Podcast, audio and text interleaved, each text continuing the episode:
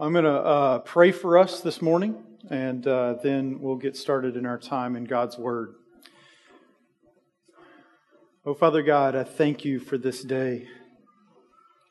I thank you for this opportunity and privilege that you have given us to come together as your church, to worship your name, to make much of you and who you are and how you're working, God.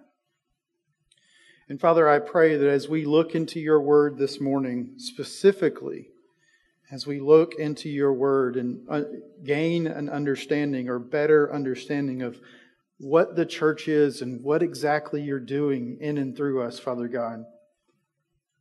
I pray that we would be encouraged and equipped. I pray that we would be challenged and, um, God, that we would desire to be the people that you have called us to be, that you have brought us into an amazing family and covenant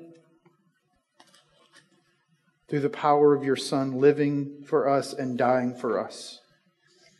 I pray, God, that as we see what your word says, that our hearts would be set aflame and ablaze or a passion for the church that's been like no other in our life. Father, we love you. We thank you, and we pray all of these things in the name of Jesus Christ, our Lord and Savior. Amen. Amen. well, um, my name's Thomas Hudson. I'm one of the pastors here, and I am uh, preaching for us and starting a new mini series for us this week. Uh, we just wrapped up the series in Ecclesiastes, and in uh, three weeks, or actually four weeks from now, uh, we're going to be starting a new series in the book of Genesis. And we'll be in Genesis for a little while. It's a lengthy book.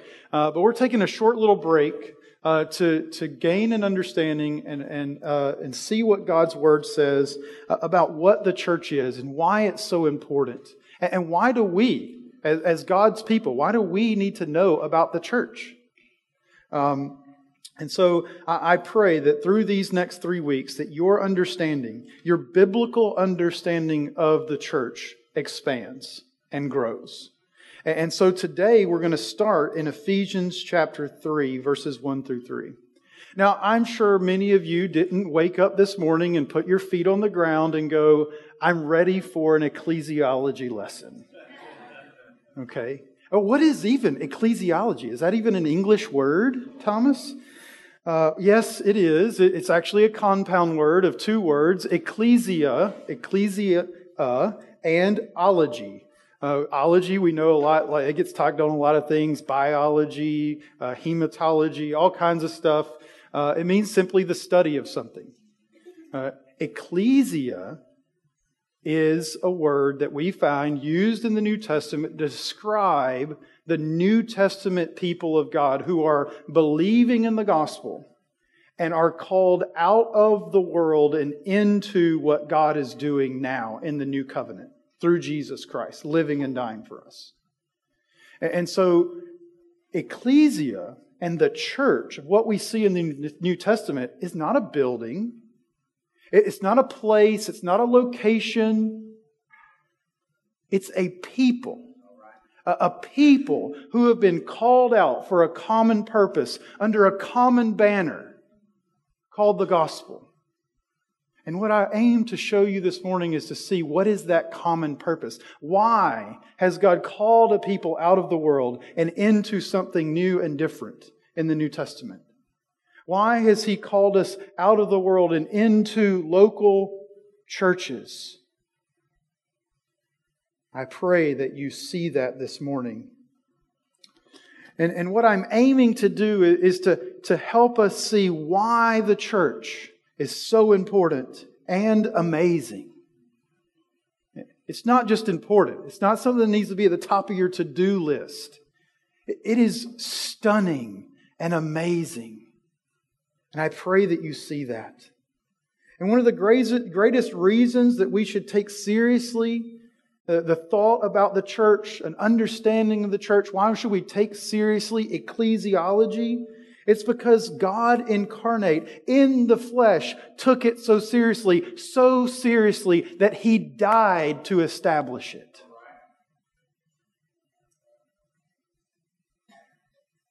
So today is the first series in this mini series.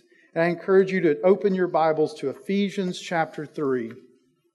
I'm going to read for us verses 1 to 13. God, help us see. Paul writes to the Ephesian church, the called out believers in Ephesus For this reason, I, Paul, a prisoner for Christ Jesus, on behalf of you Gentiles, assuming that you have heard of the stewardship of God's grace that was given to me for you, how the mystery was made known to me by revelation, as I have written briefly.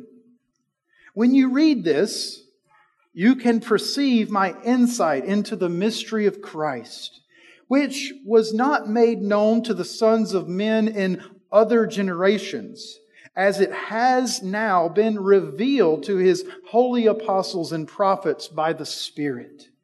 This mystery is that the Gentiles are fellow heirs, members of the same body, and partakers of the promise in Christ Jesus through the gospel. And of this gospel, I was made a minister according to the gift of God's grace, which was given me by working, by the working of his power. To me, though I am the very least of all, the saints, this grace was given to preach to the Gentiles the unsearchable riches of Christ and to bring to light for everyone what is the plan of the mystery hidden for ages in God who created all things.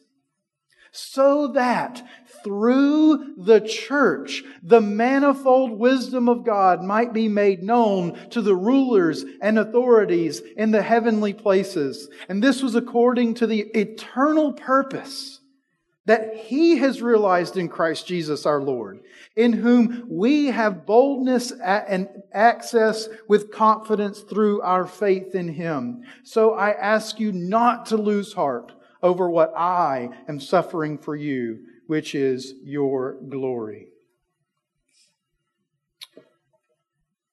Paul, here in these verses in Ephesians 1 through 13, has urged the Ephesians to, to recognize the revealed, or that the revealed mystery of God has united his people, and they have a great purpose. And we too, as we read this, we should see the revealed mystery of God within our text today and grasp the purpose for which God has planned the church. Why has God done this great work through His Son? To make a people for Himself. And we'll see today two major sections. The first is in verses 1 through 6, and the second we'll see in verses 7 through 13. So let's look at that first section the revealed mystery of God. And you have little listening guides. I pray that you use those and fill those out. I think they're up here behind me. Uh, so if you miss a slot, uh, they're up there. I'll try to help you fill them in as best as possible. But we want to give you uh, an opportunity to listen well to God's word this morning. So, the revealed mystery of God in verses 1 through 6. Paul here is reminding the church in Ephesus that they have heard the mystery Uh, it has come to their ears. And God, in His great kindness, has used Paul to reveal the mystery that was actually hidden for years. It was a mystery. It wasn't clear to God's people. What was He doing? How was He going to fulfill the promises long ago made to Adam and Eve in the garden of a, of a future seed, a son? How, how was He going to use Abraham's children to be a blessing to all the nations, not just Israel. How was it going to happen? And our Old Testament prophets didn't even know what had been hidden from them as they proclaimed the promises of God's people into captivity, giving them hope, setting hope before Him that there is a future for you. There, there's a promise that God has made, and He will indeed fulfill it, but they couldn't fully explain it. But now God has given the apostles, specifically here, Paul, an understanding of the mystery. And Paul realized that by God's grace, how amazing this mystery is, and he makes it known in various ways. He writes about it all over chapter 2, and we're, we're going to see that in just a few minutes. But he's referring to that mystery here in 3, 3 and 4. And this mystery was clearly revealed. It's no longer a mystery.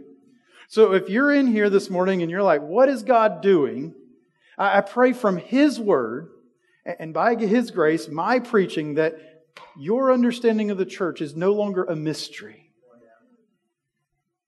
Because it's been clearly revealed by His grace and by the power of the Spirit in verse 5. Uh, the language that Paul uses here as he writes about it in this way is which the mystery has been made known is that it's a it's a clear testimony to God's work to reveal his plan to establish a new people. And he does this to advance the kingdom. God alone is the one who can hide and reveal such amazing truths. He is sovereign. He is all powerful. And He will accomplish in His time what He has set forth for us to do for His glory. But why did he hide it from Israel? I can't fully explain that, except for in his sovereign purpose, at his divine time, he said, This is when I'll reveal the mystery. This is when the people of God will know. This is when the curtain will be pulled back and everybody can see what I'm doing. And the, the mystery was revealed to make, and it was made clear in verse 6 what exactly this mystery was. Uh, what was God planning to do? Paul reminds his audience that God has set into motion a plan that would include both Jews and Gentiles being bound together in his new covenant people. For the Jews in the audience, in Ephesus and in every other church, this would have been mind boggling and mind blowing. They would have texted the little emoji to one another and been like, like, what do you mean, Paul, that Gentiles get the same promises that we get? That, that's not possible. They're not children of Abraham. That they can't trace their family tree back to Abraham, Isaac, and Jacob. What are you talking about? Get out of here with that. Because Gentiles don't belong in here.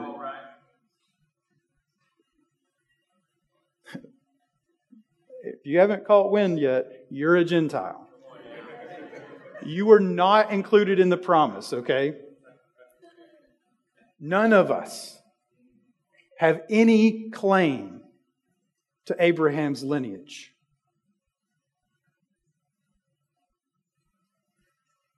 But God has done something amazing to unite and make the same body of two estranged people. We can't overemphasize the significance and importance of verse 6 here. Paul says it three different ways in one verse that there is a now unique togetherness of the people of God. So, what does he say? He says they are members of the same body. Uh, again, this is language that Paul has used to describe the church. The church is a body. Uh, everyone have in Corinthians, he's talking about everyone having giftings and the body working together. So, FYI, your gifting is for your person sitting next to you, not for you. Your, your gifting is so that the body can function well together. You're members of the same body. And then he says, uh, you're partakers of the promise. Now, this is the one where the Jews would have checked out. They get the same thing that we've been promised for thousands of years that our people have suffered for, and they've done nothing but be filthy Gentiles, and now they get this?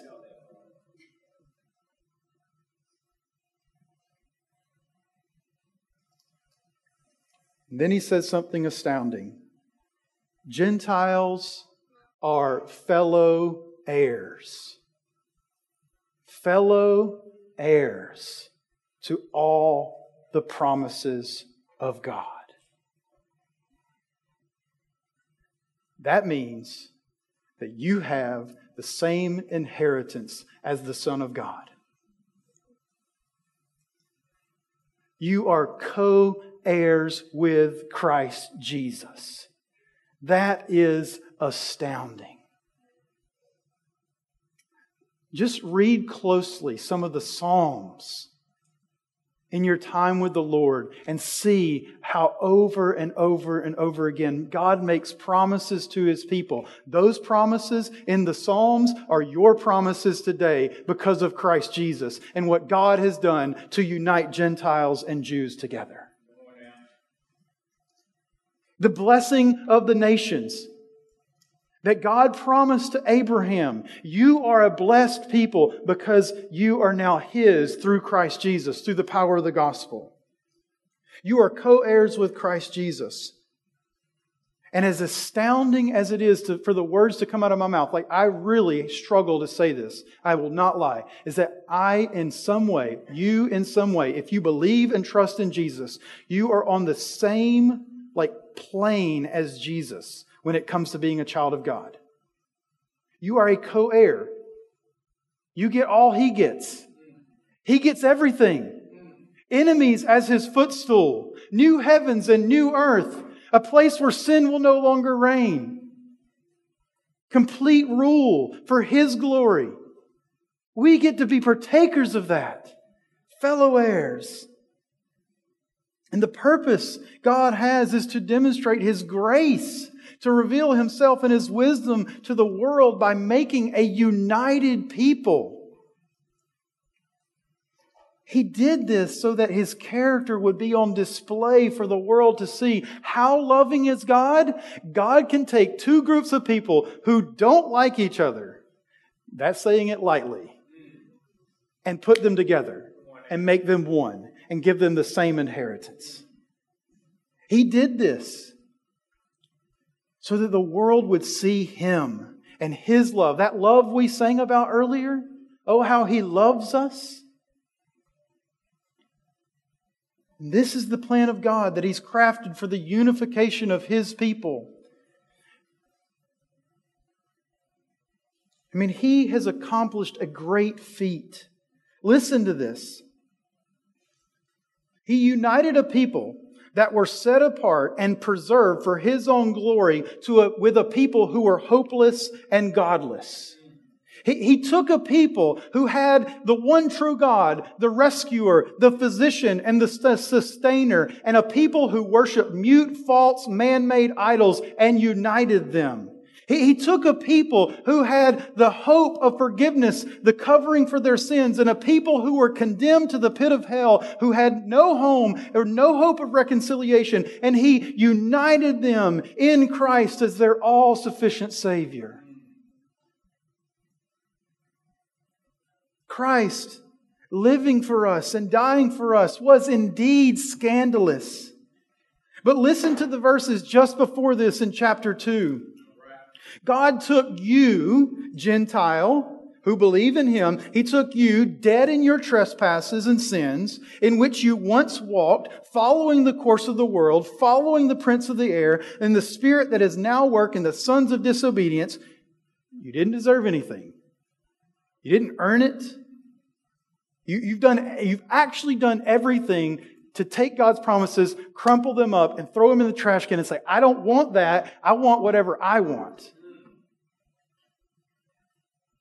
2 3, among whom we all once lived in the passions of our flesh, carrying out the desires of the body and the mind. And we were by nature children of wrath, like the rest of mankind. And God, or but God, being rich in mercy, because of the great love with which He loved us, even when we were dead in our trespasses, you were not lovable. It's God who's amazing because He loved unlovable people dead in our trespasses, made us. He did it. He breathed life into your dead body. You weren't kicking and screaming at the top of the water, hoping somebody would throw you a life raft. You were dead and drowned on the bottom of the ocean, and God brought you up from the bottom and breathed life, new life into your lungs. And He raises us up with Him and seated us with Him in the heavenly places in Christ Jesus. Co heirs, so that in the coming ages he might show the immeasurable riches of how wonderful you are? No. The immeasurable riches of his grace and kindness towards us in Jesus. For by grace you've been saved through faith, and it's not of your own doing, it's a gift of God. Not as a result of works, so that none may boast. You are his people, the church. You are a new dwelling place of the Most High God the revealer of the mystery that was hidden, and his spirit is in you. Go down to 219. Look there. So then you are no longer strangers and aliens. You don't need a green card. You are fellow citizens with the saints and members of the household of God. Praise and glory be unto his name for that truth built on the foundation of the apostles and the prophets, Christ Jesus himself being the cornerstone, in whom the whole structure being joined together grows into a holy temple in the Lord. In him you also are being built together into the dwelling place of God by the Spirit.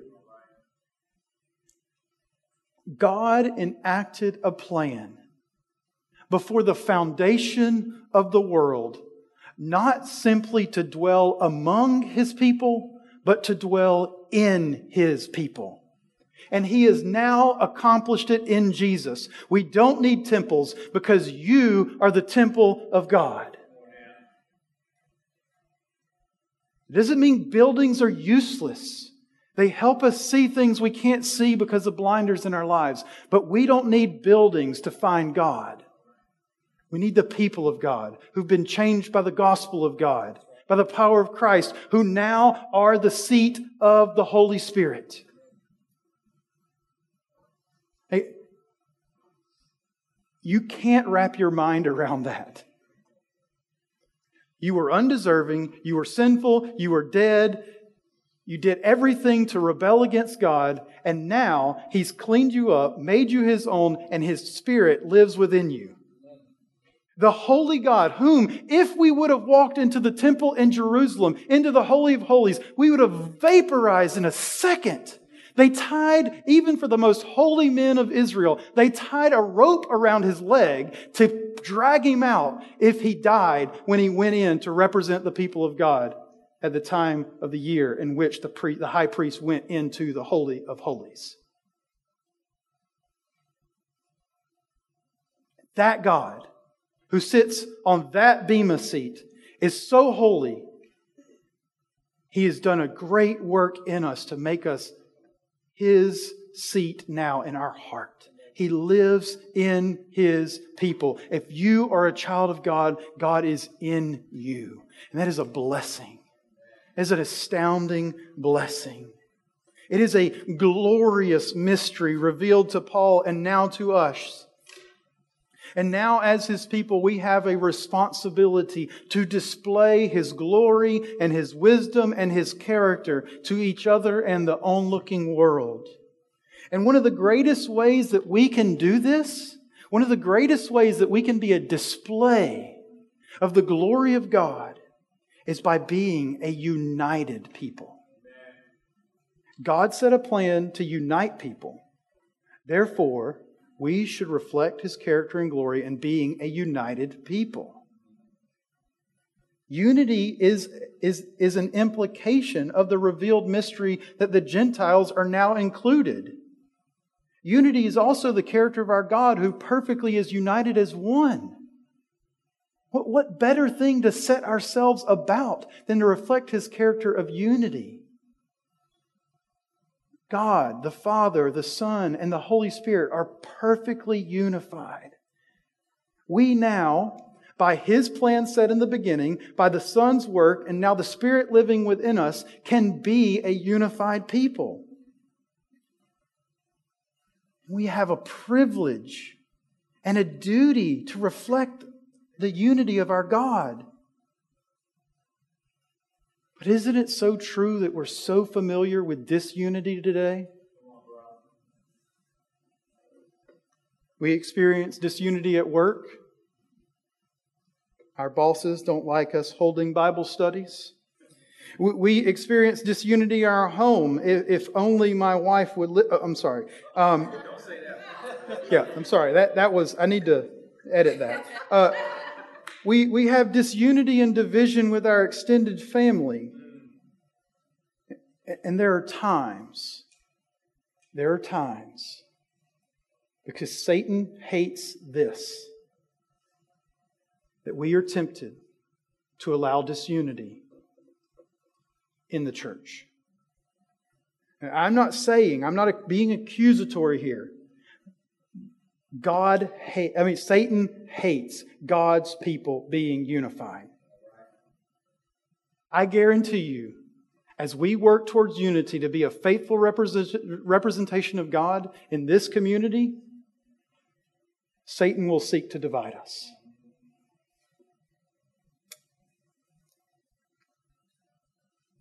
As Christians, we are called to recognize that, that we are one and one with others who claim Christ as Lord, as their Lord and Savior, and we share in the same benefits. The unity that our Lord, or that the text reveals to us, is not some afterthought of God.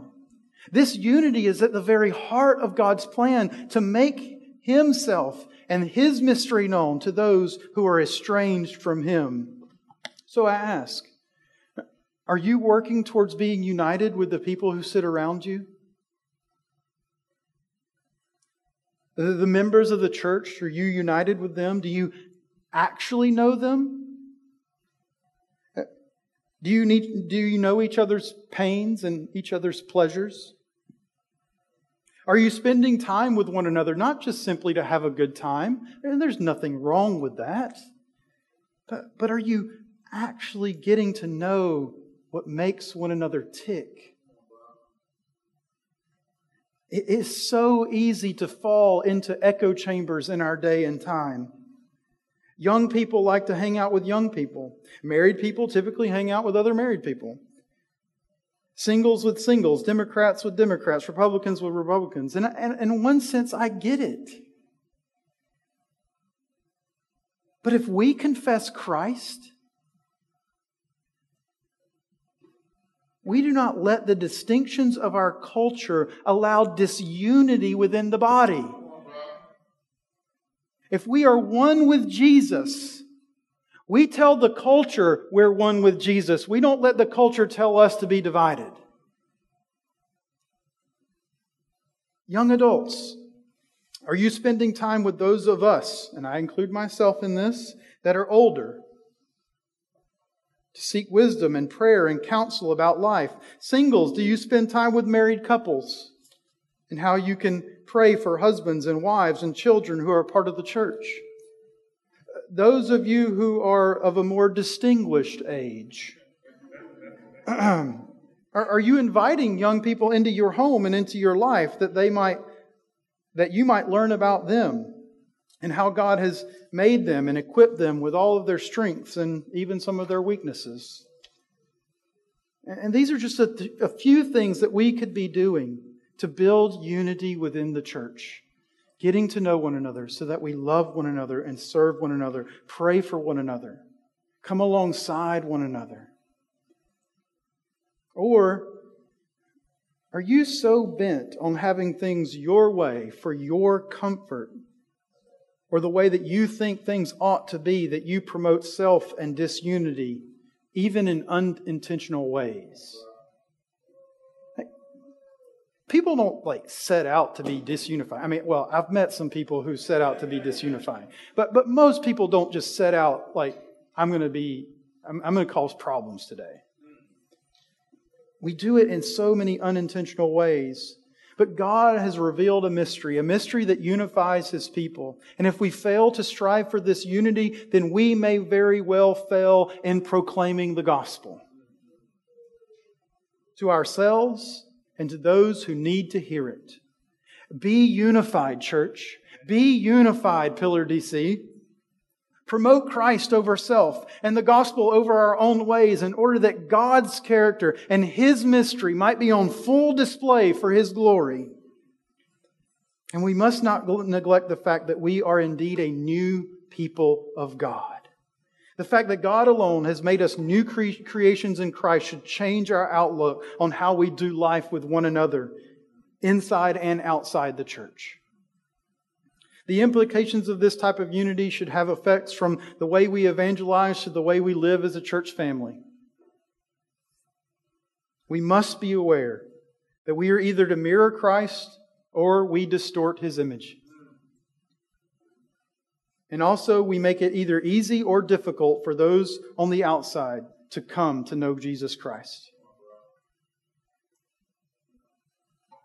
And although it's undeniable that there are difficulties in the gospel, like the cross, it's a stumbling block to those who are foolish and don't have ears to hear. We ourselves do not need to be a stumbling block. Let us be a unified people of God for His glory. So, this is the great mystery that God has revealed. So, now what is this grand purpose for which He has made us? The purpose of the church in 7 through 13. Look at there. Of this gospel I was made a minister according to the gift of God's grace, which was given to me by the working of his power. To me, though I am the very least of the saints, this grace was given to preach to the Gentiles the unsearchable riches of Christ, and to bring to light for everyone what is the plan of the mystery hidden for ages in God, so that through the church the manifold wisdom of God might be made known to the rulers and authorities in the heavenly places. Paul again reminds the Ephesians here that he's been made a minister of the mystery. Paul is a minister of the mystery by God's grace. He also informs them that he was given the apostleship for the specific purpose of preaching to the Gentiles so that this mystery might be made known and proclaimed unto the ends of the earth. And he brought this, this mystery to light for the Gentiles to understand and believe. And then he reveals to them the ultimate purpose why this dramatic and wonderful news has now been unveiled. Verses, verse 10, he writes that all of this has been done because the church, this new, unified people of God, who have the gift of faith in Christ, make his wisdom known to the world. The church is to be the display of all of God's glory and all of God's wisdom to see God. I don't know about you. I don't feel like that can be seen in my life at times. That I am a display of the infinite wisdom of God. I am a display of His glory. Paul's ministry gives way to the proclamation of the gospel where God reveals himself of salvation in the one who unites Jew and Gentile. The grace and power that God demonstrates for salvation brings all into unity in order that His glory and His wisdom might be on display for all to see. Do, do, you, or do you really believe that if someone walks in here and doesn't know God, that they will see His glory and His wisdom in us gathered? They should be able to.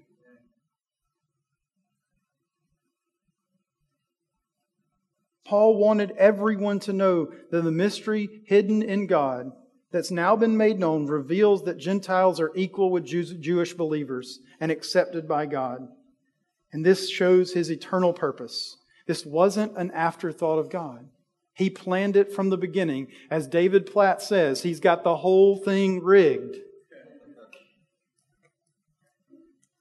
And Paul encourages them in verses 12 and 13 that they have boldness and access to God of their salvation.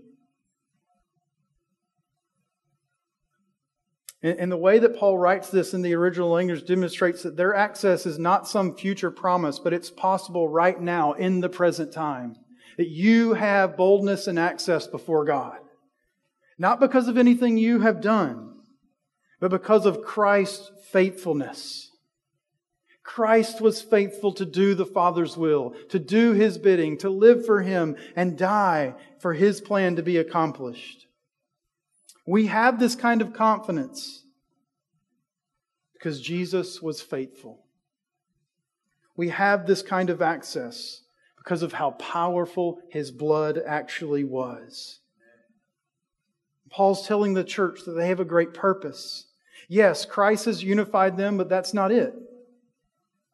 Paul also writes to Titus in, church, in uh, chapter 2 of Titus, in 11 through 14, that Paul, yes, or God has, yes, indeed saved them from something, but he, and that is their sin, but he's also saved them to something, namely reflecting the image of God in their holiness. So now we see that they're in the letter of the Ephesians that the Gentiles are united to the Jews into a new people, and they have a great purpose to display the manifold wisdom of God.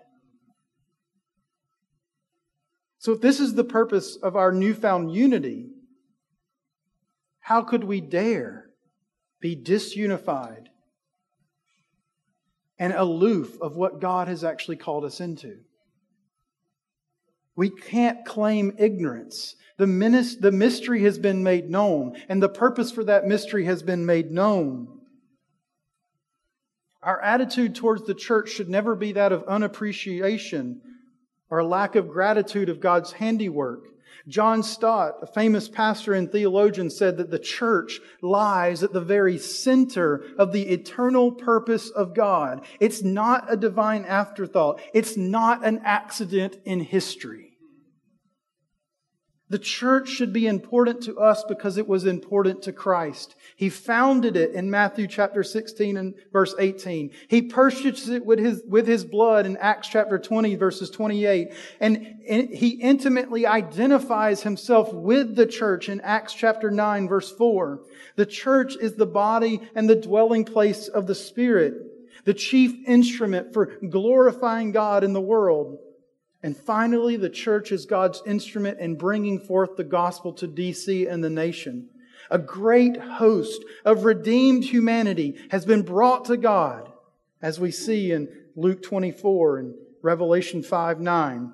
And this was all to display the wisdom of God.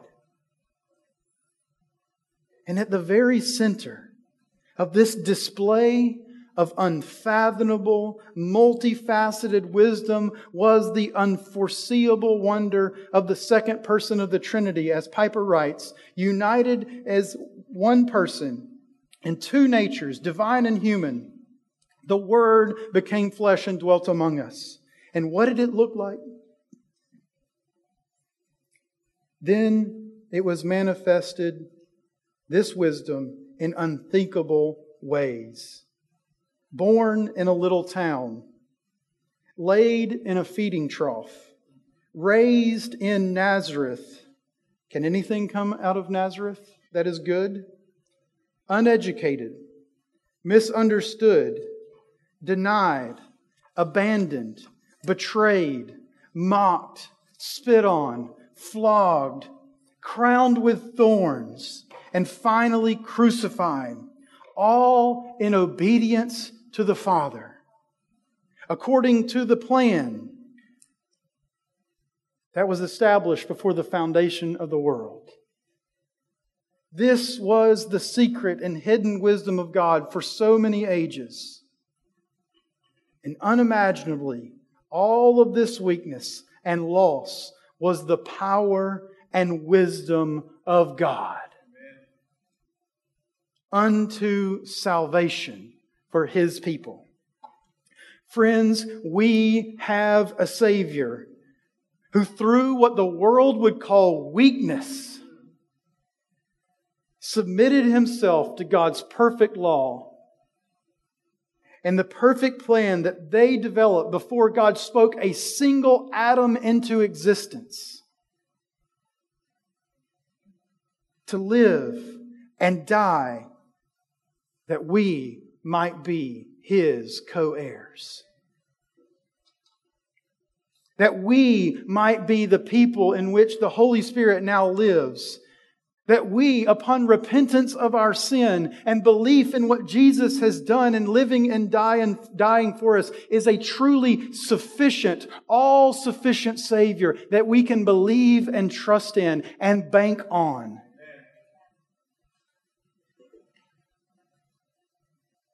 That He would reconcile us and make us His people, and we would be with Him for all eternity. This is the good news of the Bible, made possible through Jesus Christ, our Lord and Savior. If you've not repented of your sin, if you've not believed and trusted in Jesus, that He has done all of this to unite us to the former promises of the Old Testament. So the Old Testament is not irrelevant. A lot of stuff that we're going to be blessed with is tied up in the Old Testament. God made it possible through Christ, through our repentance and faith in Him, and what He's done that we could be with him for eternity. If you have not believed in Christ and you've not repented of your sins, today can be the day that you repent and believe. Please talk to me or a Christian friend after the service. We'd love to talk to you about what it means to live for God in this revealed mystery. So the church is the place where God now dwells, as we see in 1 Corinthians 3. The church should be the place where one can see God we should be able to manifest His presence in a way that people can see what He's doing and at work among us, uniting us, putting His love on display. We're the new people of God. We're dramatically different in appearance and cultural background, but now we're powerfully changed by the good news to be the image of the one true God. God has changed his people in order that they might be the means by which his wisdom, manifold, multifaceted wisdom, might be demonstrated to the onlooking culture and world. And you might be asking yourself, well, Thomas, how's that on display here? I, I, I believe that my statement that I'm about to make is not all inclusive of everyone in this room, but there's a lot of what's going on in here in what I'm about to say because I believe that God's multifaceted wisdom is on display in this room. Young, old, Hispanic, African American, white, Mongolian, Anglican, Korean, non denominational, Methodist and Baptist, former Catholics, languages ranging from Spanish to English to Chinese to Japanese and even Mongolian. God, by his might and power through the gospel, has brought us together, uh, our, this band of misfits, together, so that not any of us would be on display for, uh, for any who attends to see, but for us to all see God and his glory, his power, to give him praise. Nothing else on earth or in heaven is so powerful as the gospel.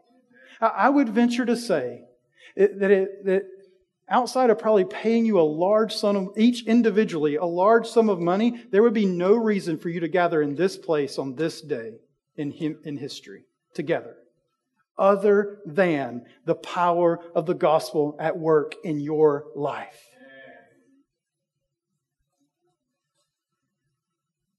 So it's true. That's what God's done. It's true that those are the distinctions among us, but we've been united. So, how do we display this wisdom? How does it really look? Well, one of the first things it looks like is actually being committed to the work, committed to the people. Maybe you're someone who hasn't just thought of, you haven't just thought about just how important the church is. But God has thought about it, and He was all in from the foundation of the world. And we, when He brings us out of darkness and into light, He brings us into His family. And that family isn't some weird big thing out there that we can't put our hands on and see. It is you, the people of God, who are members of local visible churches. So we have a membership coming up in membership class coming up in March. If you're thinking about belonging or wanting to display the wisdom of God in your life as a Christian, I'd encourage you to attend our membership class in March. Or maybe you've attended a membership class and you're like waiting for some reason to join the church. I encourage you to stop waiting. Join the church. Become a member. It's only for your good and a display of God's glory and His wisdom. I'll meet with you. That's part of the process. You meet with an elder. I'll meet with you gladly. We would love to have you as a member of our church if you are a professing Christian who's been changed by this great mystery made known through Christ Jesus and through the preaching of the apostles and the preaching of God's word. Also, another way in which we can display God's glory, and Jared mentioned a little while ago that we are entering into a, a little bit of a difficult season. I would say stay when it gets tough. Maybe some of you think you're here for the first time this Sunday and you're like, wait, you guys are about to lose this space? Like, what? Wait a second. What's going on? I, I don't know if I want to be a part of that. We're at a pivotal moment. Where are we going to meet in the summer? We don't know. Could be a hallway upstairs. It could be a building over there. It could be somewhere else in the city. We have no idea. And, and maybe that causes you a little bit of anxiety. A little bit of fear creeps into your heart. I don't know if I want to be a part of something like that. Stick around. Let's pray together. Let God unite us and let's see what He will do as we patiently wait upon Him. It doesn't mean it's going to be perfect and work all out and we're going to be. We want to see what the Lord is going to do with us. Come and be a part. Stay around when it gets tough. Or maybe another way that it gets tough is that, you know, we're doing life together. And Thomas, you're telling me to be friends with people that I don't know if I can be friends with. And not only do I don't know if I could be friends with them, but, you know, that person ruffled my feathers the other day. Maybe they even sinned against me. And we live in a city where people are so transient. It's so easy to say, nah, not for me. I'll go somewhere else.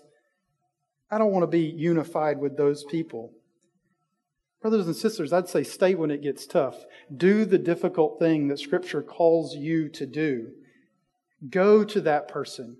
Forgive them. Extend grace and mercy, the same grace and mercy that has been extended to you to restore fellowship and build unity with that person. Don't keep them at an arm's distance thinking it's like okay. That's not okay Christianity, and that's not what we're after. We're after doing life together to display God's wisdom. So maybe when you do the hard thing, you actually end up growing more exponentially here than you ever have in the church in your life. Because I guarantee you, no matter what experience you have of the church, good or bad, running or staying, it will be a part of your testimony as you go forward. Why not have your testimony be one where God grew you and made you bear his image better than you had before? Even if someone sins against you who's sitting right beside you.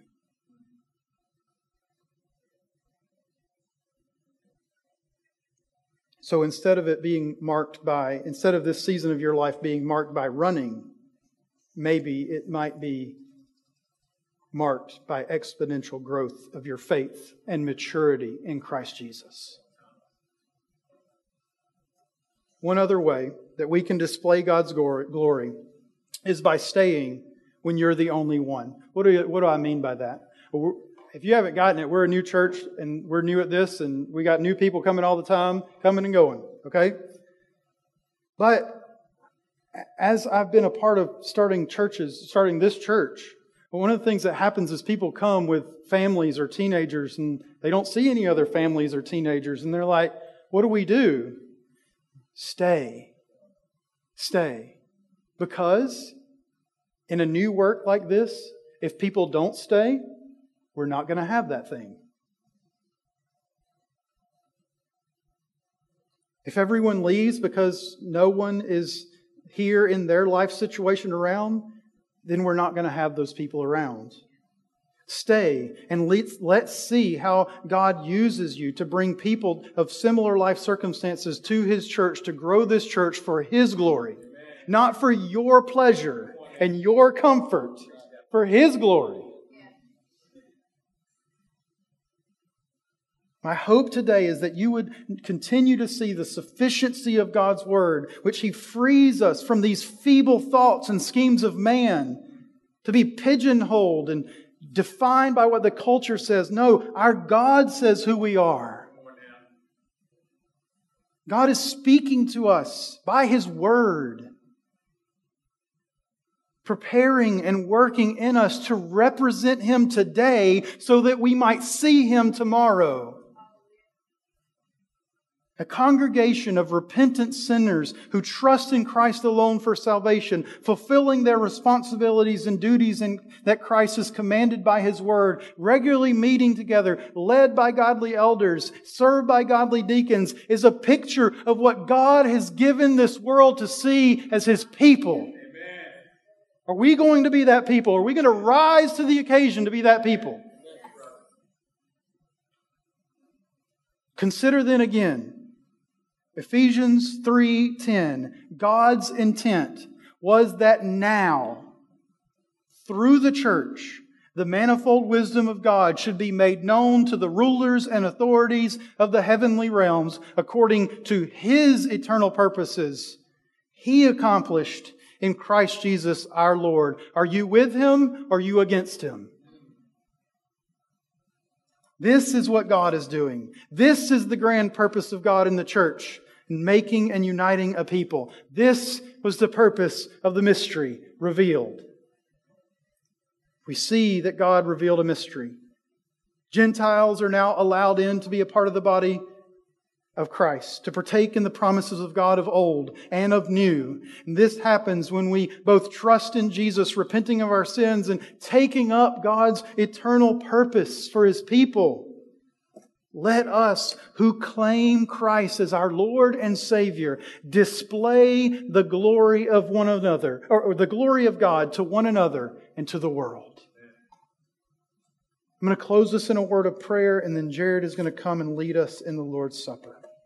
Oh God, what wisdom, what glory, what majesty, what power We've only had a foretaste. God, I pray that you, as our good God in heaven, who loves us and unites us with all the faithful people of the past, that we would be a faithful display of your wisdom and your glory to the onlooking world. God, we need your help. We can't do this alone but we know we have the Spirit in us. And I pray by His that we would faithfully represent you to the onlooking world. I pray these things in the powerful, sufficient blood of Jesus, believing them to be so, God. Amen.